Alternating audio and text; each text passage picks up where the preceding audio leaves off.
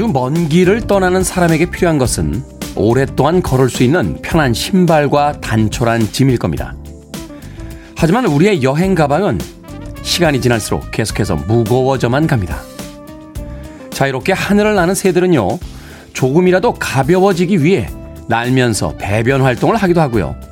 위기를 만난 항공기나 선박들은 실었던 짐들도 무게를 줄이려 버리기까지 합니다. 따뜻한 계절이 시작되고 있습니다. 봄날의 대청소처럼 덜어내고 버려야 할 시간들입니다. 3월 17일 목요일 김태훈의 프리웨이 시작합니다. 목요일 아침 경쾌하게 시작했습니다. 영화 빌리 엘리엇에 등장했던 수록됐던 곡이었죠. 더 잼의 Town Called Malice 듣고 왔습니다. 빌보드 키드의 아침 선택 김태훈의 프리웨이 저는 클 태자 쓰는 테디 김태훈입니다.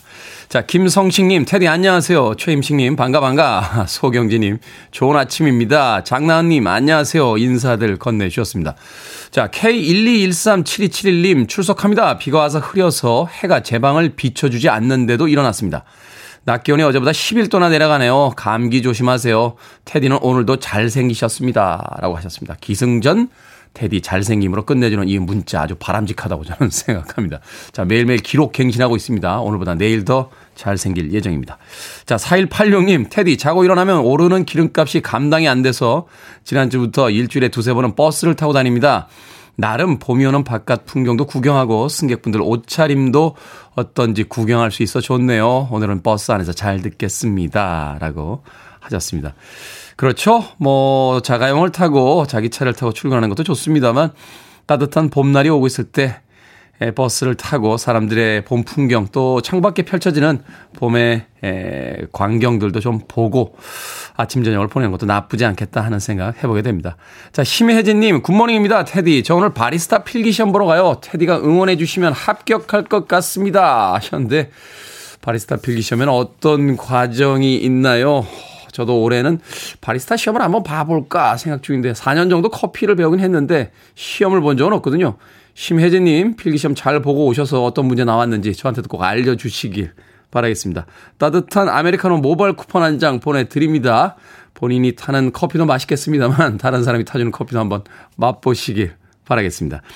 자, 청취자분들 참여 기다립니다. 문자번호 샵 1061, 짧은 문자 50원, 긴 문자 100원, 콩으로는 무료입니다. 유튜브로도 참여하실 수 있습니다. 여러분은 지금 KBS 2라디오 김태훈의 프리웨이 함께하고 계십니다. KBS 2라디오 yeah, 김태훈의 프리웨이 Sing us a song, you're the piano man Sing us a song tonight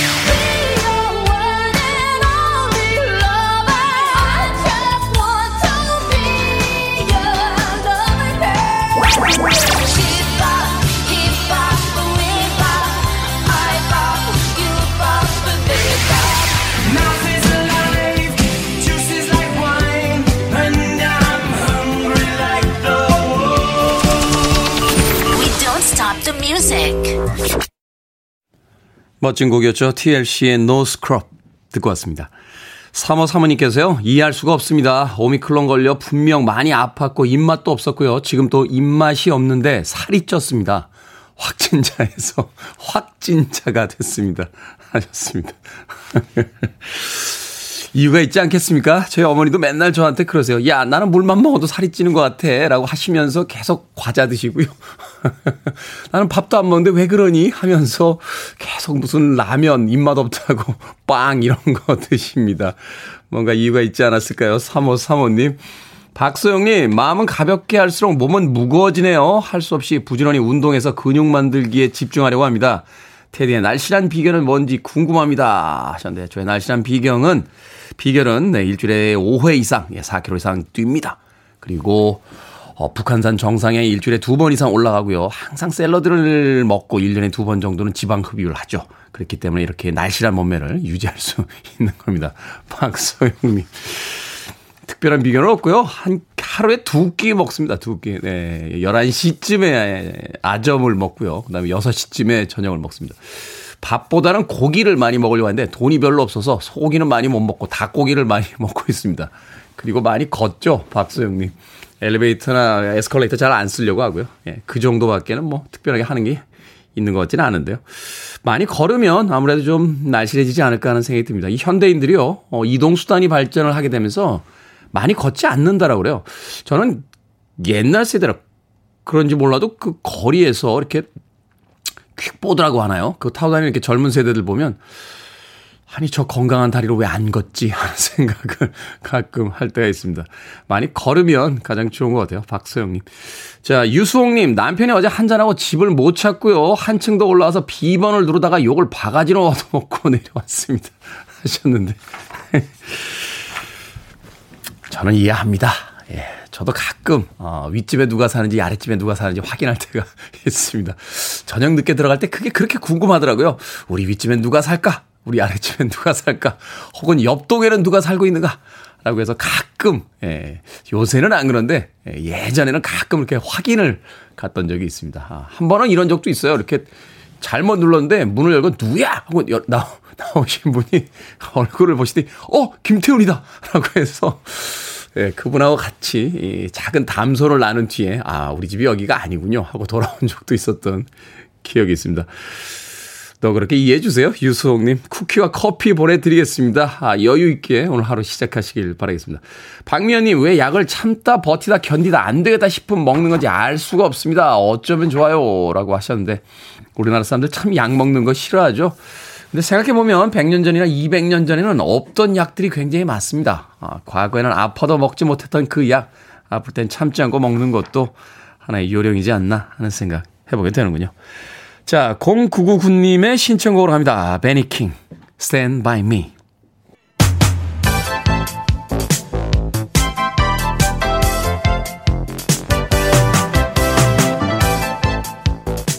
이 시각 뉴스를 깔끔하게 정리해드립니다. 뉴스 브리핑 캔디 전혜연 시사평론가와 함께합니다. 안녕하세요. 안녕하세요. 전혜연입니다. 자, 대통령 집무실 광화문 이전, 뭐 용산 이전 이런 이야기들이 나오고 있는데 이게 윤석열 당선인의 공약이었어요. 근데 옮길 장소를 두고 몇몇 지역이 거론이 되고 또 여기에 대한 논란이 많습니다.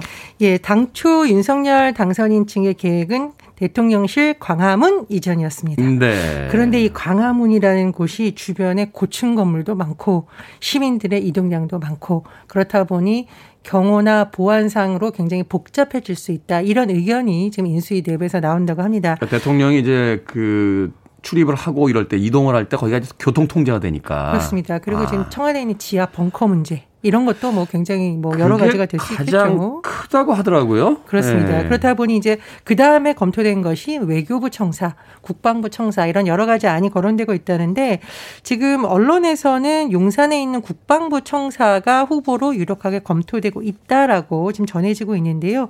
그 이유는 광화문에 비해서는 뭐 경호 측면에서 여러 가지 해결할 문제가 상대적으로 적다라는 거예요. 공간도 충분하고 말씀드렸던 지하 벙커 벙커 문제도 여러 가지 구축되어 있는 점, 또 헬기장이나 영빈관 등을 활용해야 되는데 이런 점에서도 음. 굉장히 광화문 정부서울청사보다는 여러 가지가 낫다는 의견이 나온다라고 합니다. 만약에 이렇게 될 경우에는 국방부가 3월 말까지 청사를 비우고요.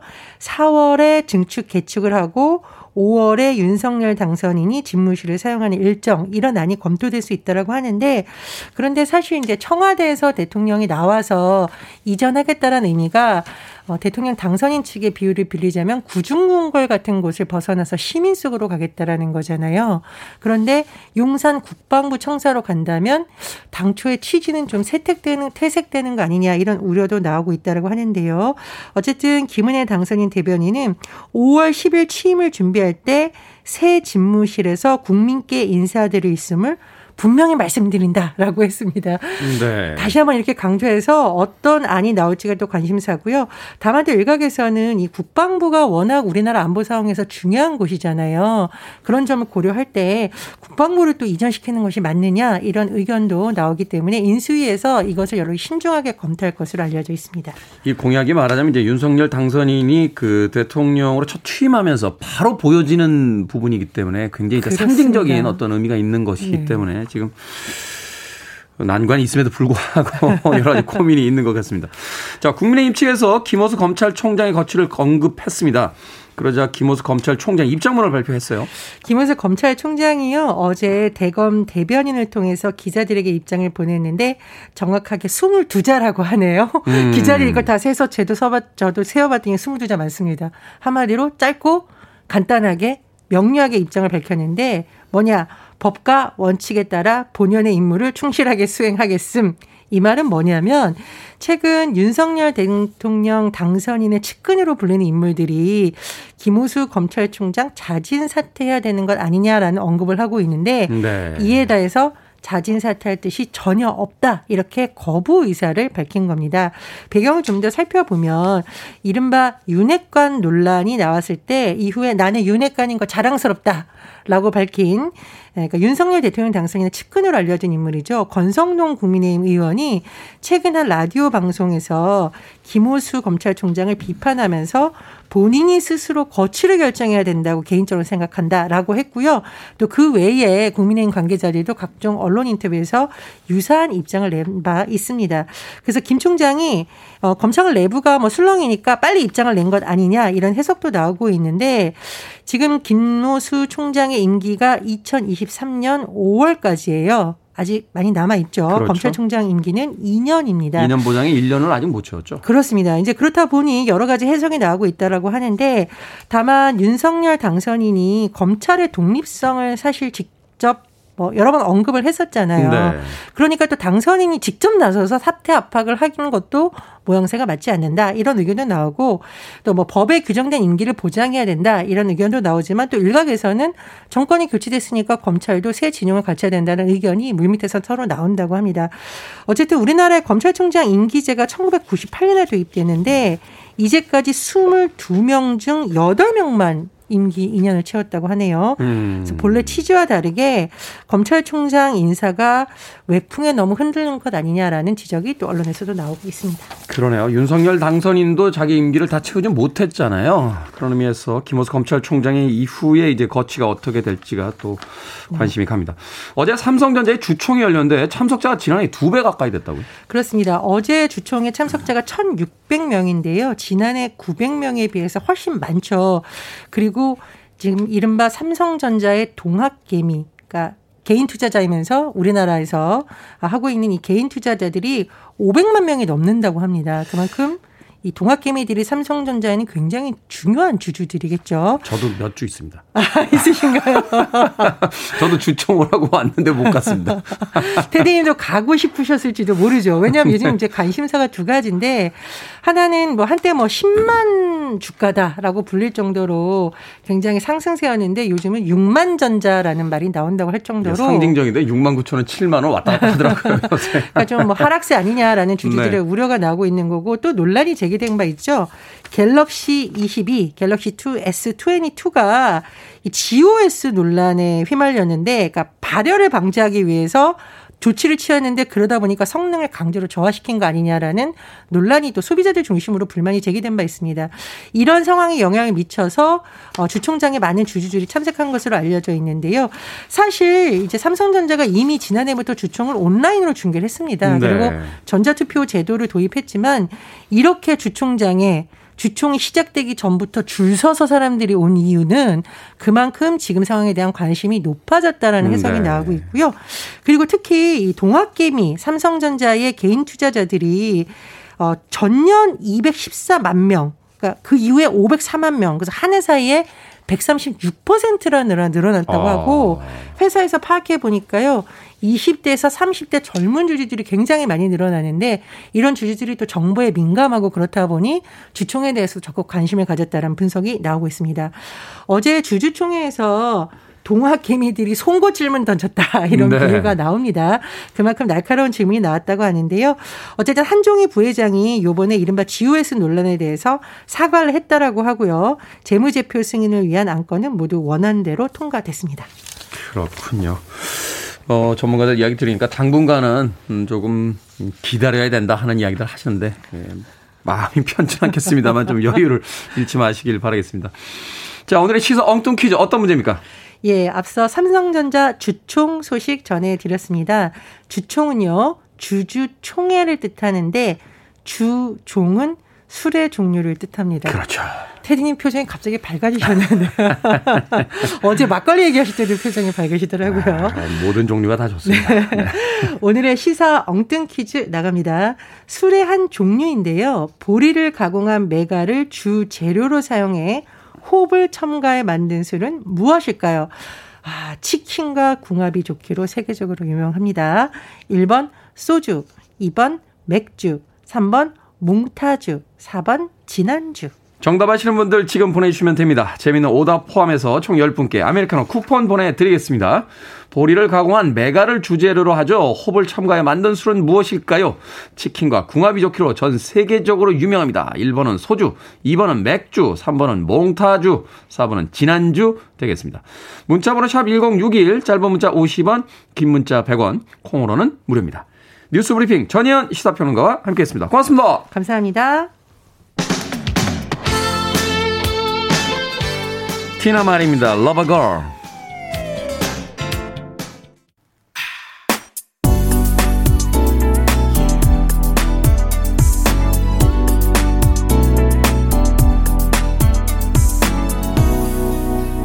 김태훈의 Freeway.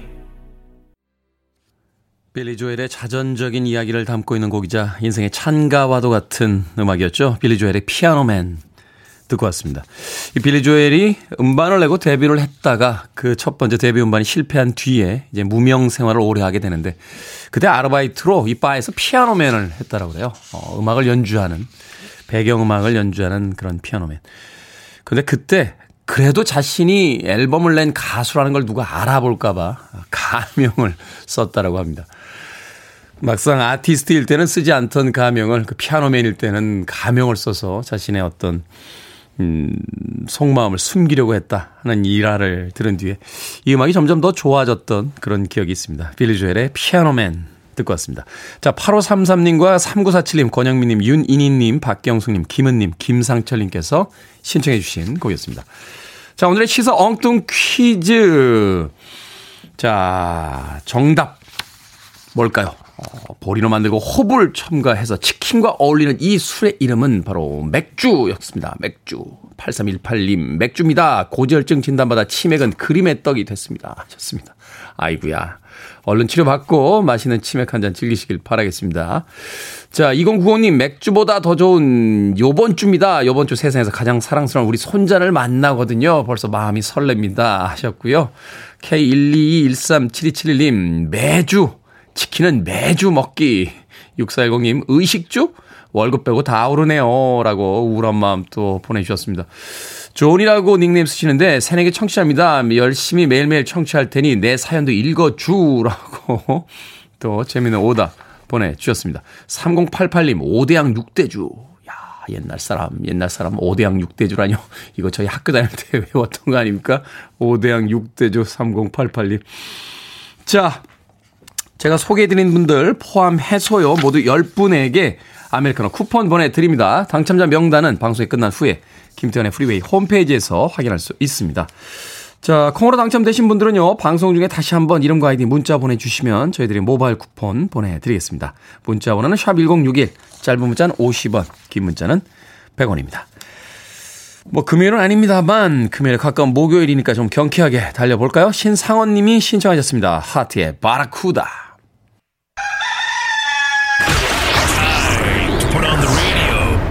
김태훈의 프리웨이 Are you ready?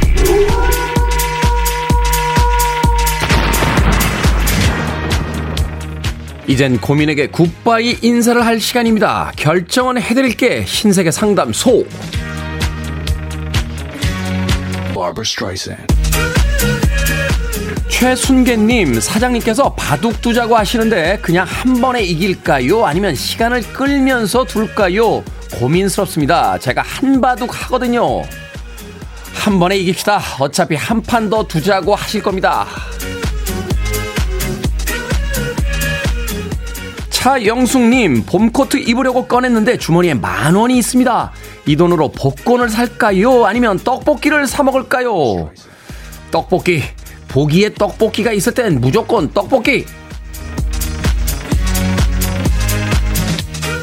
강인관님, 테디에게 물어보기는 조금 그런데요. 제가 상체 운동을 하려는데 아령 세트를 구입해서 아령을 할까요? 아니면 푸시업을 할까요? 저도 테디 같은 체형이라 오태가 안 납니다. 아무것도 하지 마세요. 저랑 같은 체형이시면 안 해도 오태가 납니다. 4794님, 우울할 때 신나는 노래를 들을까요? 아니면 잔잔한 발라드를 들을까요? 그런데 음악이 도움이 되기는 할까요? 신나는 노래 들으세요. 어떤 음악 들을까 고민하실 정도면 아직 우울하신 거 아닙니다. 방금 소개해드린 네 분에게 선물도 보내드립니다. 신속한 결정을 원하시는 분들은 방송 중에 계속해서 문자 보내주세요. 문자번호 샵 1061, 짧은 문자 50원, 긴 문자 100원, 콩으로는 무료입니다. I like to move it, move it. I like to move it, move it. I like to real to real. I like to move it. You're listening to one of the best radio stations around. You're listening to 김태훈의 Freeway. 빌보드 키드의 아침 선택 KBS 2 라디오 김태훈의 프리웨이 함께하고 계십니다. 1부 끝곡은 캐스티븐스의 Morning Has Broken입니다. 잠시 후 2부에서 뵙겠습니다.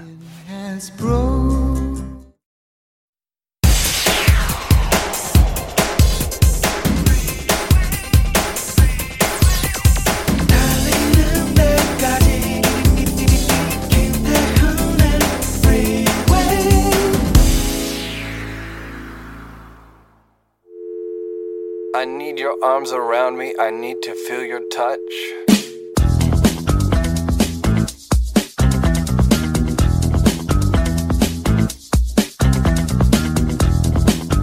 밥, 천양희.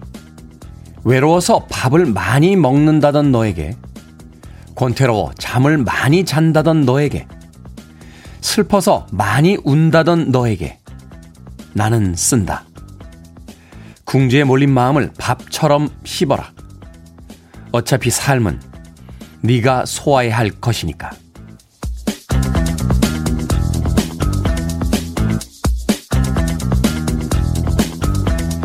뭐든 읽어주는 남자. 오늘은 청취자 김효영님이 보내주신 천냥이 시인의 시 밥을 읽어드렸습니다.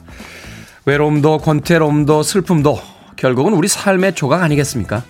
그러니 시인의 말처럼 뱉지 말고 꼭꼭 씹어 소화를 시켜보는 거죠. 급하게 삼키다 체하지 않도록 설익은 것을 먹다가 탈이 나지 않도록 천천히 씹어내다 보면 그게 다 살아갈 힘이 되어줄지 모릅니다.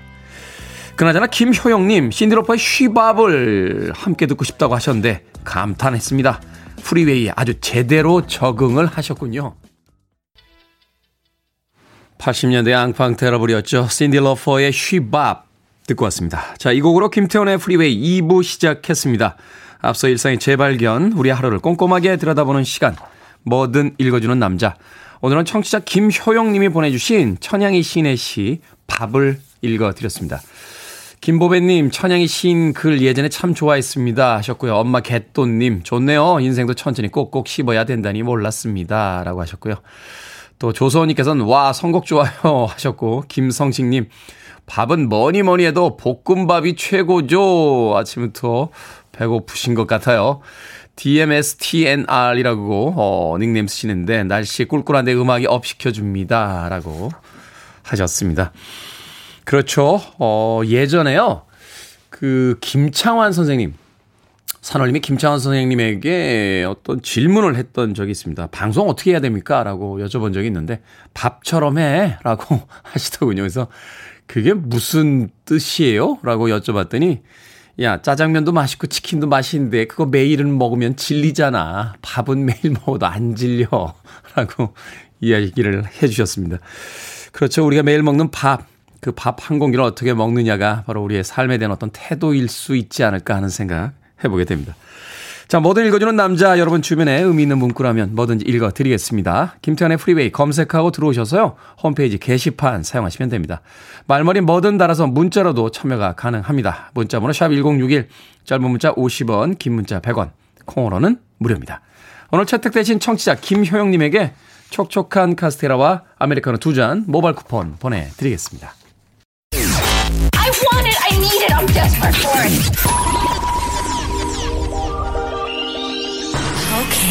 Do it. 김태훈의 Freeway. 80년대의 꽃미남 밴드들이었죠. 카자구구의 Too Shy 그리고 두란두란의 Hungry Like the Wolf까지 두 곡의 음악 이어서 듣고 왔습니다. 자 강나영님 초등학교 입학한 아들과 함께 듣고 있습니다. 9시 10분까지 등교인데요. 제 출근 때문에 7시 30분쯤엔 집에서 나와야 하거든요. 차에서 신세계 상담소 나올 때쯤 되면 엄마 나도 사연 보내야겠어 하면서 사연도 알려줍니다. 아들이 자신의 사연이 꼭 나오길 바라며 매일 사연 썼는지 확인합니다. 듣기만 하던 청취자에서 참여하는 청취자가 됐네요. 라고 해 주셨습니다. 강나영님. 오늘도 신세계 상담소에 아드님 사연이 나온 것 같지는 않은데요. 앞으로도 계속 고민 있을 때 보내달라고 하십시오. 예, 테디가 언젠간 반드시 그 고민 해결해 드리겠다고요.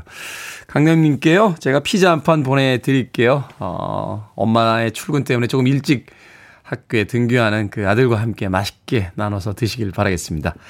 자, 8659님, 프리웨이 들으면 출근 준비한 지 딱 한 달 됐습니다. 새 직장 한 달 차예요. 프리웨이 덕에 출근 시간 꽤 좋습니다. 감사합니다. 라고 인사 건네주셨고요. 짱구당이라고 닉네임 쓰셨는데요. 테디, 코로나라고 엄마가 시장 보기 위험하다고 카레만 해주십니다. 한 달 동안 카레만 먹다 보니 제가 인도 사람인 줄 알았어요. 너무합니다. 라고 하셨습니다. 시장 보기 위험하다고 카레만 해주세요. 저는 괜찮을 것 같은데, 저는 카레 굉장히 좋아합니다. 저는 일주일에 세 번은 먹습니다. 세 번은. 꼬박꼬박 먹습니다. 어, 닭고기 가슴살 카레, 닭가슴살 스테이크 카레, 예, 그리고 토마토 아스파스, 아스파라거스 카레를 특히 예, 예, 좋아합니다. 저 같이 다니는 우리 실장님은 네, 예, 버섯 카레를 그렇게 많이 드시더군요. 음, 서로 뭐 이렇게 취향을 알다 보니까 한 명이 이렇게 화장실 가거나 하면 미리 시켜놓습니다. 아, 저는 카레 굉장히 좋아하는데 매일 먹으면 조금 그럴까요? 일주일에 세 번 정도는 괜찮은데 짱구당님 카레도 종류가 여러 가지가 있잖아요. 일본식 카레 있고 인도식 카레 있고. 예. 카레 맛있는데. 예. 8225님 오늘은 30분 일찍 출근해서 사무실 청소 좀 하고 기계도 돌려놓고 길고양이 밥도 주고 믹스커피 한 잔 타서 일 시작하는 중입니다. 날도 흐리고 배도 좀 고프고 약간 피곤하지만 그래도 좋네요. 라고 하셨습니다. 바쁜 아침 시간 보내셨는데 그래도 아침에 사무실 깨끗하게 청소하고 좀 일찍 어, 일 시작하면서 커피 한 잔 마시면 좀 여유롭지 않나요? 8225님 그 아침 시간 더 즐기시라고 제가 마카롱 보내드릴게요. 달달한 마카롱도 내일 아침에 출근하시면 커피와 함께 즐기시길 바라겠습니다. 자, 우미경님께서요, 딸기 너무 많이 사서 딸기청 만들어야겠다라고 하셨는데, 딸기가 지금 끝물이죠. 이제 겨울이 지나가면 제철 과일, 딸기 먹기 이렇게 쉽지 않을 겁니다. 예, 마지막 아, 계절 어, 보내고 있는 그 딸기 많이 많이 맛있게 드시길 바라겠습니다. 딸기청을 만들면 뭐 여름에도 먹을 수 있겠군요. 맛있죠? 딸기청도. 우미경님. 자, 김승구님의 신청곡으로 합니다. 유리스믹스, Sweet Dreams.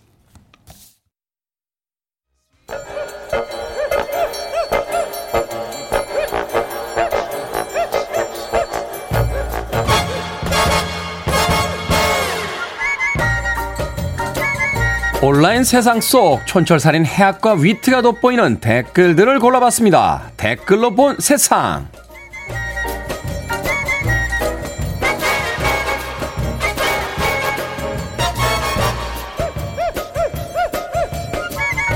첫 번째 댓글로 본 세상. 지난 겨울부터 꿀벌이 사라졌다는 제보가 전국 곳곳에서 몰려들고 있습니다. 꿀벌 실종을 신고한 양봉 농가만 2만 3천여 곳에 달하는데요. 39만 개의 벌통이 텅텅 비었고 77억 마리 이상의 꿀벌이 사라진 것으로 추정이 된다는군요.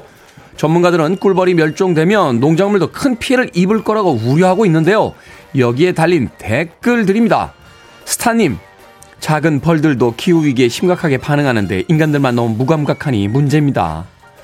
마터스님, 생태학자들이요, 가장 우려하는 것 중 하나가 꿀벌의 멸종이라고 들었습니다. 우려가 현실이 되고 있다고요. 벌들이 떠나면 꽃들은 누가 피게 해주죠? 또 맛있는 꿀은 누가 만들어줄까요? 봄날이 시작되는데 아직 꽃 소식이 없는 게 벌들이 다 떠나서 그런 건 아니겠죠?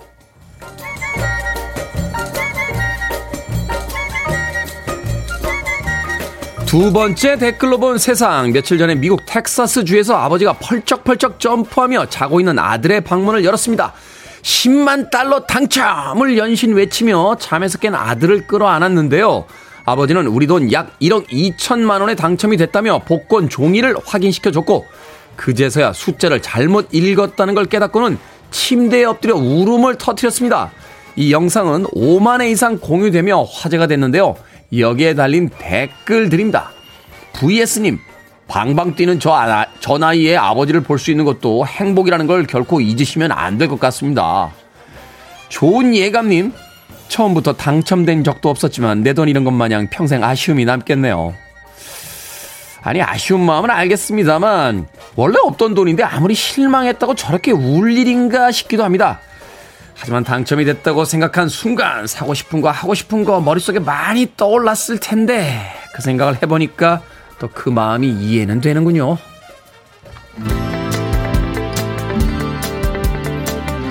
피닉스입니다. Too Young.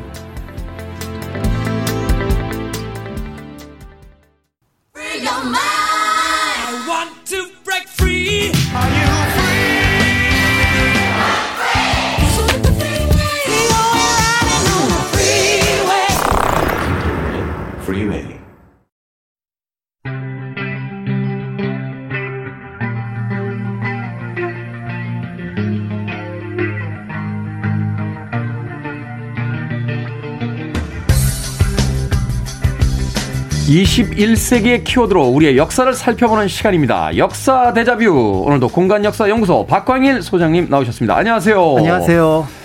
최근 뭐 전 지구적으로 이제 많은 관심을 모으고 있는 게 러시아와 우크라이나, 우크라이나와 러시아 이제 전쟁인데 이 강대국 러시아의 우크라이나 침공을 보면서 모두가 분노를 하고 있습니다. 그런데 우리 역사에도 이런 장면들 있지 않습니까? 네, 맞습니다. 그래서 그 러시아가 지금 우크라이나를 침공했을 때 사실은 우리가 러시아의 위치보다는 우크라이나의 위치에 조금 더 가까운 편이거든요. 그렇죠. 뭐 규모라든지 주변의 강대국의 어떤 모습이라든지 이런 것들을 보게 되면은 그래서 아마 조금 더 거기에 또 공감을 하는 것 같기도 한데요. 어쨌든 지금 푸틴 대통령이 뭐 옛소련의 부활이라든지 아니면 뭐 슬라브족의 영광 뭐 이런 것들을 얘기를 하는 것 자체가 시대착오적이다라고 얘기를 그렇죠. 하고 있습니다. 어. 그리고 이제 한편으로는 이 전쟁이 군사력 면에서 볼 때는 금방 어떻게 보면은 결말이 났을 것처럼 보였는데 우크라이나가 뜻밖의 이제 수도 키이우를 중심으로 계속해서 항전하고 있는 모습들이 있어서 오히려 러시아가 군대가 그렇게 강하지 않다는 걸 전 세계인들에게 지금 드러낸 그런 맞습니다. 상황이 돼 버렸어요. 네네. 그래서 이제 우리 역사에서 이제 몇 가지 요소를 가지고 한번 살펴봤는데요. 일단은 네. 침략군이 압도적인 군사력을 갖고 있다라고 보여졌던 사건. 그다음에 두 번째는 비교적 단기전을 목표로 했고 세 번째는 어 수도를 어떤 주요 공략 거점으로 했다라는 음. 이세 가지 점을 염두에 둘 때 아마 떠올릴 수 있는 전쟁은 612년. 그러니까 우리가 살수 대첩으로 알고 있는 아. 2차 고구려와 수나라의 전쟁이 아마 비슷하지 않을까 싶어서 그 내용을 조금 준비를 했습니다. 그러니까 야 그때로부터 지금 한 1500년 가까운 시간이 지났는데 전쟁의 어떤 전략이라는 것은 그 시대나 지금이나 그렇게 크게 달라진 게 없다라는 것을 또 확인해 볼 수 있겠네요. 네, 비슷한 부분이 굉장히 많은데요. 네. 어, 예를 들어 이제 침공의 이유입니다. 지금 이제 그 러시아가 우크라이나를 침공하게 된 이유 가운데 하나가 지금 드러난 것 중에 하나가 이제 그 우크라이나가 나토 북대서양 조약 기구에 가입하려고 했다. 네. 그러니까 러시아로 볼 때는 완충지대가 사라지는 것이니 그것이 문제가 돼서 침공을 했다. 뭐 이런 얘기가 나오고 있거든요. 그걸 이제 가장 큰 빌미 삼아서 네. 이제 그 침공을 감행을 했죠. 그런데 이제 문제는 이 완충지대 이론이라는 게 굉장히 고약한 이론입니다. 음. 이른바 강대국 중심의 이론이라는 거죠. 그러니까 아하. 어떤 나라도 자기 스스로가 독립국이지 완충국이 되고 싶어하는 나라는 없습니다. 아, 그러네요. 네. 야, 너희는 완충지대니까 그 무장하면 안 돼. 라고 하면 아니, 왜 우리가 완충 국이 돼야, 돼- 되나, 돼야, 돼야 되나요? 그렇죠. 뭐, 뭐 이런 그러니까- 일이 이제 벌어지는 거죠. 그렇죠. 뭐 A 나라하고 B 나라 사이에서 너희들은 중립을 지켜 뭐 이런 얘기거든요. 지금 러시아가 요구하는 게 그 비무장 맞습니다. 중립국을 해라. 뭐 이렇게 지금 요구하고 있는 거잖아요. 그렇습니다. 어. 그러니까 실제로 우리나라에서 이게 그대로 침략의 어떤 빌미로 적용됐던 사례가 몇 번 있었는데 네. 대표적으로 일제가 우리나라를 침, 침략할 때 우리나라를 그만 그냥 두면은 러시아가 우리나라를 먹게 되면서 일본이 위험해진다. 그러니까 우리가 먼저 조선을 침략한다. 이런 논리가 그때 완충지대 이론이었었거든요. 그런 그런 말도 안 되는 논리가 있습니까? 세상에. 그때는 이제 그게 굉장히 중요한 네. 이론이었습니다. 그러니까 이제 그게 이제 어떻게 보면은 굉장히 고약한 이론이라는 점이 될 수가 있는데 실제로 수의 고구려 침공 역시 이와 비슷한 과정을 거치게 됩니다. 네. 607년에 수 양제가 동돌궐의 칸을 만나러 갔어요. 개민 칸을 만나러 갔는데 뜻밖의 그 장막에서 고구려 사신을 만난 겁니다. 어. 아니 우리 모르는 사이에 돌궐하고 고구려가 손을 잡고 있어? 라고 생각을 했던 거죠. 그러니까 북대서양 조약기구랑은 비교할 수 없지만 동돌궐과 고구려 두 강자가 손을 잡는다면은 수나라의 위협이 될 수 있겠다. 음. 이 생각이 실제로 5년 뒤에 그러니까 그 전쟁 준비까지 하면 4년밖에 걸리지 않는 그 사이에 이 전쟁을 일으켰다는 점에서 어떻게 보면 이 전쟁의 원인 역시 어, 수나라가 미리 저 둘이 손을 잡는 것을 위협으로 생각을 했고 그것이 어떤 침공의 원인이 아닐까 이런 면에서 지금의 러시아의 우크라이나 침공과 좀 비슷한 부분이 있어 보입니다. 소위 이제 우리가 그 대상화라는 그 단어를 쓰잖아요. 네. 상대를 어떤 독립된 인격체라든지 어떤 자주권을 가진 국가로 보질 않고 우리의 이익을 위해서 사용하는 어떤 수단이나 이제 도구로 본다는 이야기가 된- 되는데 맞습니다. 이게 1500년 전부터 지금까지 강대국의 입장에서 변한 게 없다 이렇게 생각해 볼수 그렇죠. 있겠군요. 그러니까 이게 굉장히 조심스럽게 언론에서도 다뤄야 되는 그런 어떤 문제가 될 수 있는 거고요. 네. 그다음에 이제 두 번째로 당시 고구려를 완충지대 정도로만 본 것이 아니라 이제 그때 이제 그 돌고래 장막에서 만났잖아요. 그렇죠. 러니까 이제 수양제가 물어봅니다. 고구려는 어떤 나라야? 라고 얘기를 했더니 그 밑에 있는 신하들이 뭐라고 얘기를 했냐면 저 고구려라는 나라가 옛날 한나라 때 영역을 차지하고 있는 고약한 놈들입니다. 자기들 땅을 뺏은 사람들이다. 그렇죠. 고토를 지금 중국의 옛 영역을 차지하고 있는 게 저 고구려니 우리가 이 어차피 중국 대륙을 통일했다면 저 나라도 우리 땅으로 만들어야 됩니다. 라는 이른바 고토 회복론이 여기서 또 등장을 합니다. 아니 근데 옛날 땅이라는 게 도대체 어디 기준이에요? 그렇게 따지면 우리도 고구려 옛날 땅까지 하면 중국도 우리 땅 아닙니까? 그러니까 사실은 그 당시 이제 요동 만주 일대에 대해서는 거의 관심을 갖고 있지 않았던 시절이었는데도 음. 불구하고 더나구나 고구려가 이때 만주를 어, 자신의 영역으로 만든 게 300년이 넘었거든요. 그렇죠. 그런 어. 면에서 볼 때 지금 이제 뭐 옛 러시아 제국을 뭐 부활시키겠다. 우크라이나도 옛날에 러시아였다. 이런 논리가 사실은 어떤 부분에서는 일맥상통하는 부분들이 있다라고 볼 수가 있는 거죠.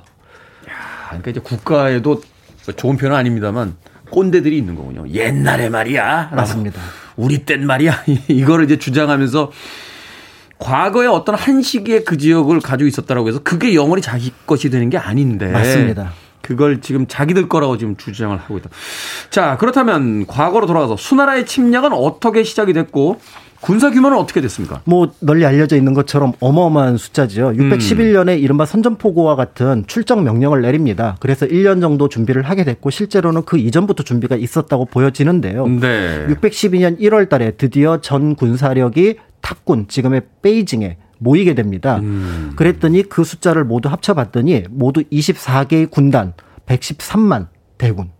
113만 대군요? 네, 보통 중국 역사에서 보면은 이 병력이 조금 이렇게 과장되게 드러나는 경우가 있거든요. 사실은 그, 그 적벽대전에서도 100만이라고 했지만은 실질적인 통계를 이렇게 해보면 한 25만 정도 될 거다. 뭐 이렇게. 추정치가 나오던데. 네네. 그런데 실제로 이 113만 대군은 굉장히 신뢰도가 높다라고 볼 수가 있고요. 아, 그래요? 네. 그래서 그 일개 군단이 갖고 있는 각각의 병력 숫자가 모두 기록이 되어 있습니다.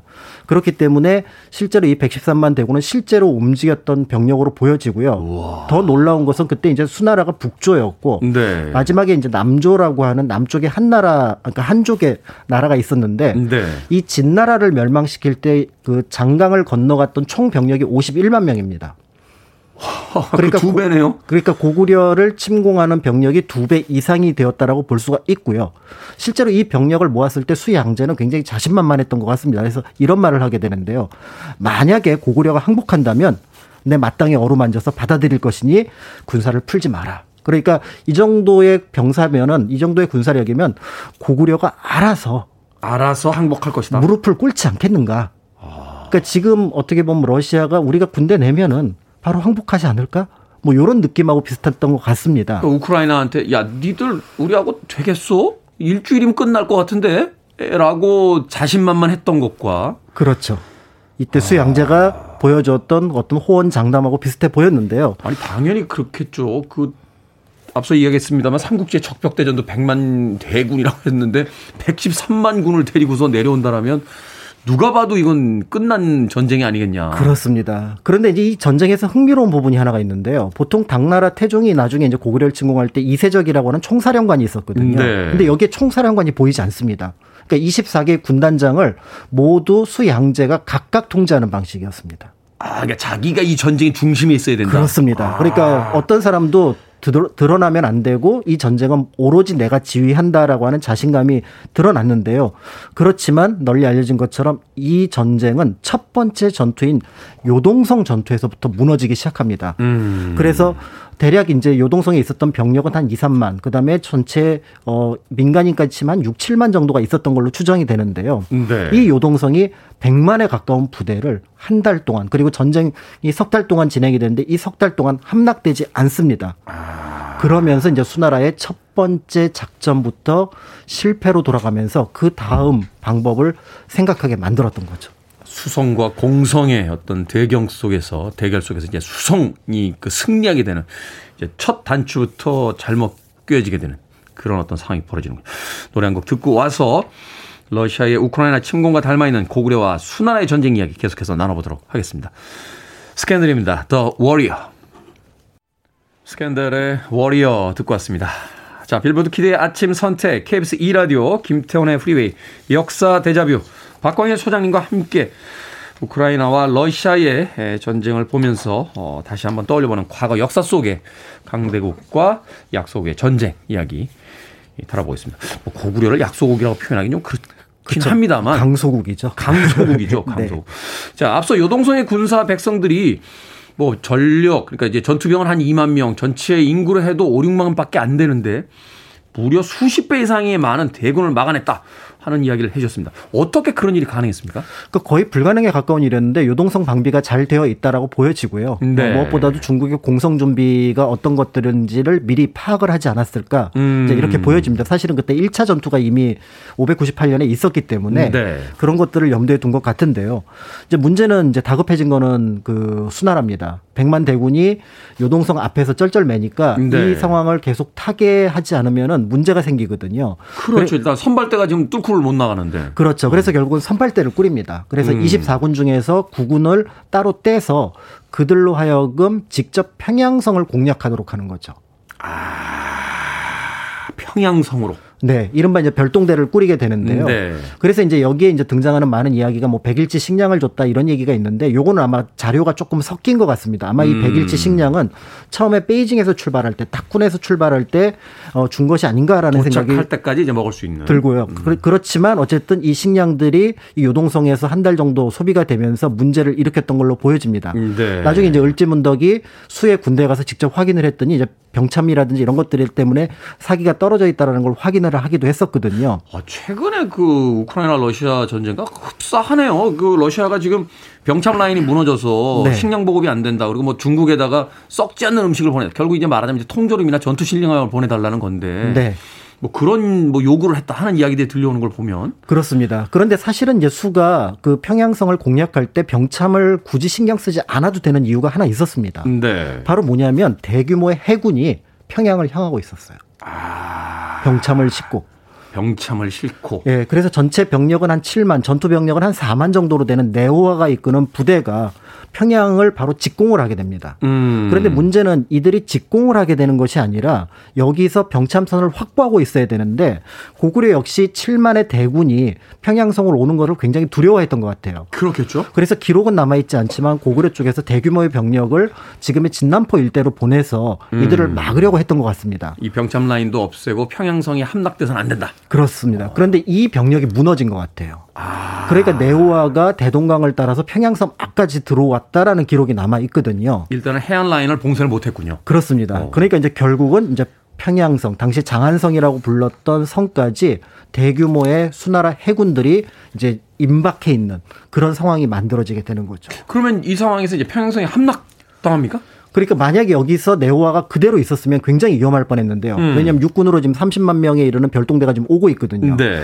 그런데 여기서 이 네오아가 1차 승리에 도취된 나머지 2차로 다시 평양성을 공격을 합니다. 어. 그때 이제 평양성을 지키고 있었던 게 당시 영양왕의 이복 동생이었던 건무, 나중에 영유왕이 되는 인물인데요. 음, 네. 이 인물이 굉장히 작전을 잘 써서 이 수나라 해군들을 평양성의 외성으로 끌어들여서 정신을 못 차리게 합니다. 약탈을 하도록 한 다음에 일단 초반부까지는 끌어들인다. 그렇습니다. 성 안으로 아예 끌어들인 거예요. 음. 외성으로. 그리고 나서 중성 영역에서부터 다시 공격을 해서 이들을 괴멸시킵니다. 아, 그러니까 이제 대군이 있으니까 넓은 데서 싸우기에는 오히려 그러니까 이제 네. 진영이 좀 복잡한 도, 시가전을 벌인 거군요. 그렇습니다. 그러니까 이제 결국 여기서 수나라 해군이 괴멸이 되니까 이 병참선도 무너진 걸로 추정이 되고요. 네. 별동대가 도착을 했을 때는 해군이 없는 거예요. 그 지원 부대가 없으니까. 그러니까 결국은 이들은 더 이상 전쟁을 할 수 없다고 판단을 하고 퇴각을 하게 되고요. 그 퇴각하는 과정에서 널리 알려진 것처럼 살수에서 역시 괴멸을 당하게 되면서 우리가 알고 장군의 살수대처. 맞습니다. 그래서 이제 이렇게 되면서 우리가 알고 있는 612년 전쟁이 고구려의 승기로 기울게 되었다라고 볼 수가 있는 거죠. 이야, 박수 한번 쳐야겠네요. 어, 브라보군요. 어. 이거 참 흡사하네요. 우크라이나도 지금 러시아 군대가 워낙 많기 때문에 그 도심 일부까지 끌어들여서 시가전 형태로서 지금 그 전투를 하고 있다라는 이야기를 들었는데. 맞습니다. 야, 이 전략과 전술이라는 게 참 그 1500년을 넘어서서도 흡사한 부분이 있다는 생각이 드는데. 자, 현대는 뭐 어떤 형태로든 전쟁이 일어나서는 절대로 안 되겠죠. 그런데 역사적 관점으로 봤을 때 과거 고구려와 이 수나라 전쟁이 우리에게 시사하는 점이 있다면 어떤 것이 있을까요? 음, 몇 가지가 있을 것 같은데요. 첫 번째는 이런 이론론적 세계관과 다원론적 세계관입니다. 음. 강대국은 이론론을 주장을 하고요. 네. 그다음에 이제 고구려 같은 강소국 같은 경우는 여러 강자가 있다. 이 두 개의 세계가 부딪히는데 어느 것이 옳은가에 대해서 우리가 한번 다시 고민을 해봐야 될 것 같다라는 생각이 들고요. 네. 다만 이제 이런 어떤 다원론적인 세계관을 세계관만 가지고 있는 것이 아니라 군사력과 외교력을 바탕으로 했기 때문에 고구려가 이런 승리를 가져갈 수 있었다라고 그렇죠. 보여집니다. 어. 그다음에 이제 두 번째는 고구려가 이 전쟁에서 위 아래가 완전히 힘을 합쳤던 것 같아요. 그러니까 청해적전이라는 걸 쓰게 되거든요. 그래서 결국은 수나라가 별도의 보급을 받지 못한 상황으로 평양성까지 오게 됩니다. 음. 근데 이게 일반 백성들로 볼 때는 생업을 완전히 포기해야 되는 거예요. 아, 그럼에도 불구하고 그것을 감수하면서 그렇습니다. 그러니까 이 전쟁은 어쨌든 우리가 이겨야 되고 살아남아야 된다라는 위아래의 공감대가 만들어졌던 걸로 추정이 되고요. 네. 그 다음에 이제 세 번째는 몇 개의 행운이 있었잖아요. 그렇죠. 전투라든지 네- 네오와의 욕심이라든지. 근데 이런 요소들을 하나로 묶어서 전략적인 승리로 만들어낸 고구려 각각의 장군들의 어떤 능력. 그죠. 행운이라는 건 공평해서 뭐 이쪽만 끝까지 행운이 있으라는 법이 없는데 맞습니다. 그것을 하나의 기회로 만들어낸 장군들의 능력. 그 다음에 이제 마지막으로 좀 씁쓸한 건데요. 수양제는 이 전쟁의 책임을 지지 않았습니다.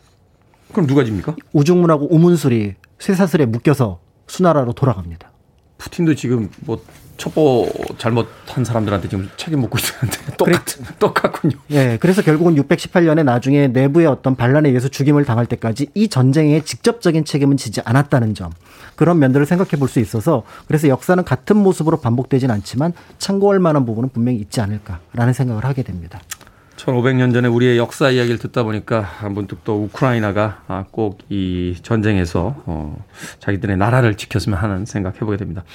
오늘은 우크라이나와 러시아의 침공과 담겨, 담, 담겨 어, 우크라이나의 어떤 전쟁과 아, 닮아 있는 고구려와 수나라 전쟁 이야기 나눠봤습니다. 공간 역사 연구소 박광희 소장님과 함께했습니다. 고맙습니다. 감사합니다.